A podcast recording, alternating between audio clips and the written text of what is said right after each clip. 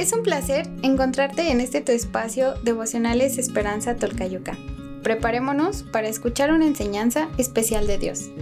3 de marzo del 2024, basado en Primera de Samuel del capítulo 23, versículo del 15 al 24.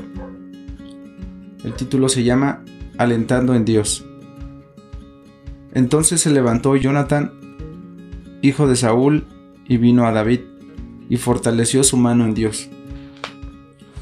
En 1925, Laxton Hughes, un aspirante a escritor que trabajaba de ayudante de camarero en un hotel, se enteró que un poeta al que admiraba, Bachel Lindsay, se hospedaba allí.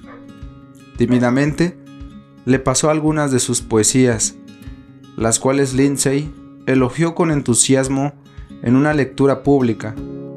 Ese aliento hizo que Hughes recibiera una beca universitaria, abriéndole camino a su propia carrera exitosa como escritor.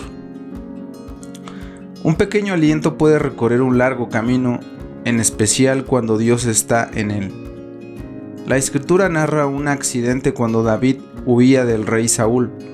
Cuando trataba de matarlo, Jonathan, el hijo de Saúl, lo buscó y fortaleció su mano en Dios, y le dijo, no temas, pues no te hallará la mano de Saúl, mi padre, y tú reinarás sobre Israel. Primera de Samuel, capítulo 23 del 15 al 17. Jonathan tenía razón. David sería rey. La clave del aliento eficaz de Jonathan está en la sencilla frase en Dios. Por medio de Jesús, Dios nos da buena esperanza. Segunda de Telonicenses, capítulo 2, versículo 16. Estamos rodeados de personas que necesitan el aliento que da Dios si la buscamos como hizo Jonathan y las guiamos al Señor con una palabra o acción bondadosa, Él hará el resto, sin importar lo que traiga aparejado esta vida. Un futuro brillante y eterno les aguarda a los que confían en Dios. Dios, dame oportunidades de ayudar a otros a encontrar nueva fuerza en ti. ¿Cómo te alentó alguien de forma especial y en tu andar en la fe?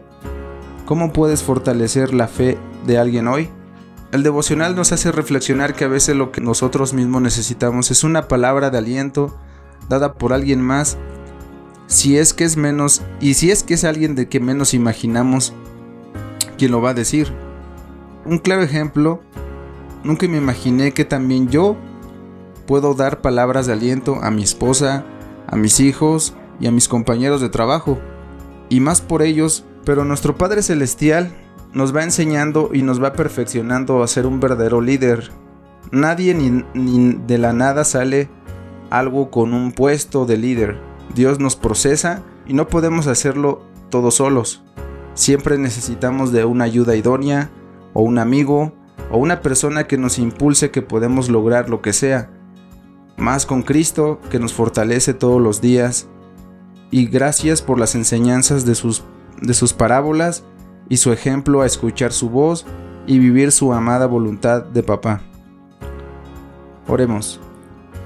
Gracias Padre por ser tu aliento que nutre nuestro corazón y a vivir impulsado por tus designios y propósitos buenos, agradables y perfectos. En el nombre de Jesús, amén. Gracias por acompañarnos hasta este punto. Esperamos mañana volver a contar contigo. Puedes disfrutar más contenido en las plataformas de Facebook, Instagram y YouTube. Búscanos como Esperanza Tolcayuca.